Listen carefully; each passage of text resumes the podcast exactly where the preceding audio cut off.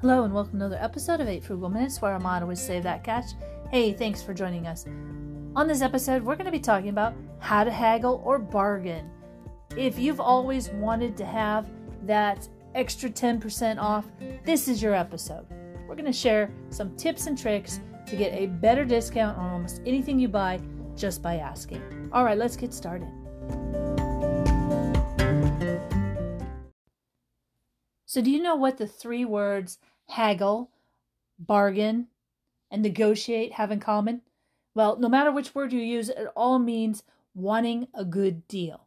And on this episode, I wanted to talk a little bit about haggling or asking for a good bargain because a lot of people really do need and want 10%, 20% off of their current purchase, but they don't think they can ask for it. Now, I find this interesting because our culture is all about going to the different markets, whether it's the flea market, whether it is the food market. It could be even the local fair market where you go every week and get vegetables. And at those locations, we find it acceptable to bargain, to haggle to see if we can get a better deal. But then we go to a big box store and we pay whatever on the shelf, which is an exact opposite of basically of what we do other places. And that's why I thought it would be interesting to talk about, you know, where can you find a good bargain and haggle? And should you be haggling? And is it rude? Now, the biggest question I always get when I talk to my friends about haggling is, isn't that rude to offer less money?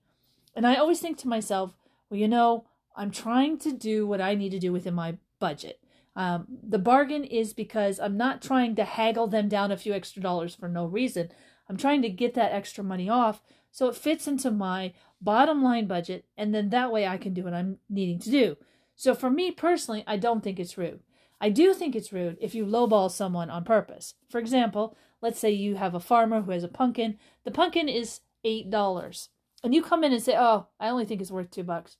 We take two bucks. First of all, that's lowballing, and second of all, that's rude. The idea of haggling is to get anywhere from ten to twenty percent off the listed price. That's really all you're going to get off of, and that's very realistic unless there's other circumstances like perhaps it has reached its peak where you're talking about meat or clearance, or perhaps there's other issues going on. Perhaps the fair is closing that day and they have to take it home, so maybe you could give them even less than 20%. But to go into lowball somebody, you know, that is rude. It's not rude though to actually bargain. And there's ways you can do it that makes everyone comfortable in the situation. Now, when I say comfortable, you have to be comfortable with talking to people and saying what you want. A lot of people in our society today, they don't necessarily spell out exactly what they're looking for. And sometimes when you tell a person up front, I am looking for this, and this is how I think I can get it, they'll say yes or no. Now, trust me when I say that a lot of people in life know how to say no. But a lot of people would say yes if you asked. So even though they may say no if you don't actually do or want to do the transaction, they'll say yes too. And that's really, really important. So if you're going to haggle, if you're going to try to get a discount, the first thing you need to remember is some keywords. The keywords are like phrases you say to, to ease yourself into a conversation to haggle. Now, when you haggle, it's really a good idea to have cash because and it's also really a good idea to have cash that's close to the amount you're haggling for. Because let's say you have a $10 item and you get them down to, let's say, six bucks. If you handed them a $100 bill, that's rude. And also, the idea here is you probably won't get it because they'll just see what you're going for. So it's good to have like a $10 bill, a $5 bill, and some ones. So keep that in mind when you ask. So when you ask for a discount, you need to ask it based on a preface. You go up, you ask the person, can this be discounted? That's that's what you're asking. It's a very simple question. And they may look at you and they may say nothing. And then you say again, can this be discounted 10 or 15% or 20%, whatever you're looking for. Many a time when someone says, Can this be discounted? the person will stop and pause and answer this. Now, you may be thinking, Well, if I'm at a big box store, that's not going to happen. I would have to beg to differ. The first thing the person might do is look at the actual date on the item. Let's say it's a piece of meat, it's in the butcher section. They're going to look at the date on the item. If it expires within the next day, they may discount this. The reason they may discount it is because it's highly unlikely it will come by and someone else will pick it up. And if they don't sell it, well, they'll have to discount it or sell it, or they'll have to write it off as a loss. So they're going to be looking at the date. They may ask you why, and it's good to have an answer for that as well. It could be it's close to expiration date. It could be that you're buying a multiple uh, packages. There's a number of reasons why, but asking, can I have a discount is your first and most important thing. The next thing is you need to be ready to say, um, if they say no, that you say, okay, thank you, and then walk away.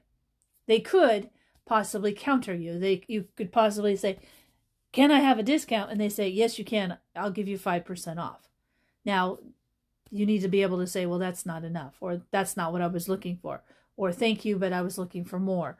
This is very important. And you need to let them know that you're you're asking for a discount for what reason. That reason could be your budget, that could be the date, on and on. It could be any number of things. And then they may reconsider or they may not another thing to really that's really important to remember is when you're haggling when you're trying to negotiate and bargain for a better deal you need to be talking to the right person.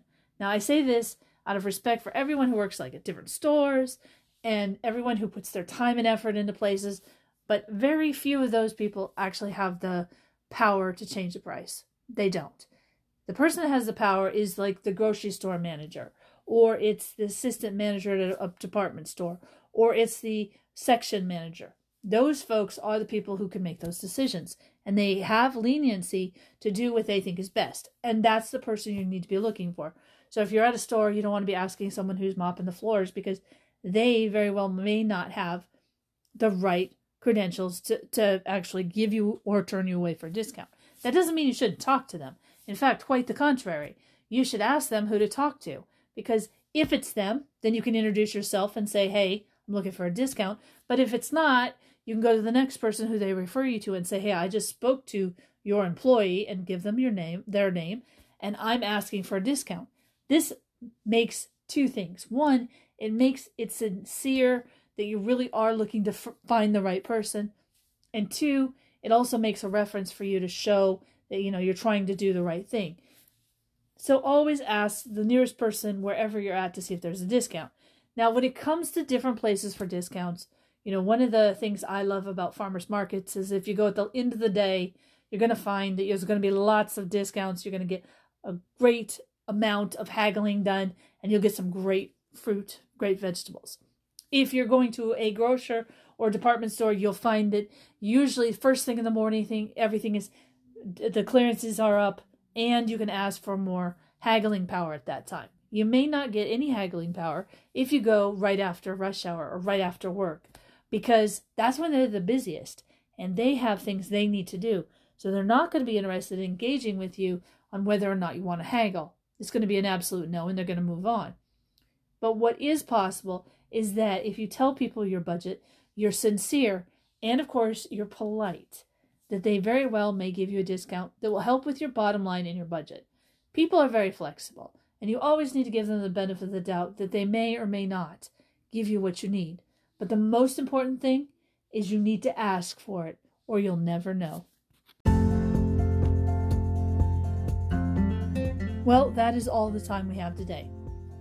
While you may be nervous asking for a discount in your food or perhaps whatever you're buying, you might be surprised if you just simply ask to see what their response is. Of course, they could say no. But then they could say yes too. You've been listening to 8 Frugal Minutes, where our motto is Save That Cash. Hey, thanks for joining us. Until we meet again, have a great day. Bye now.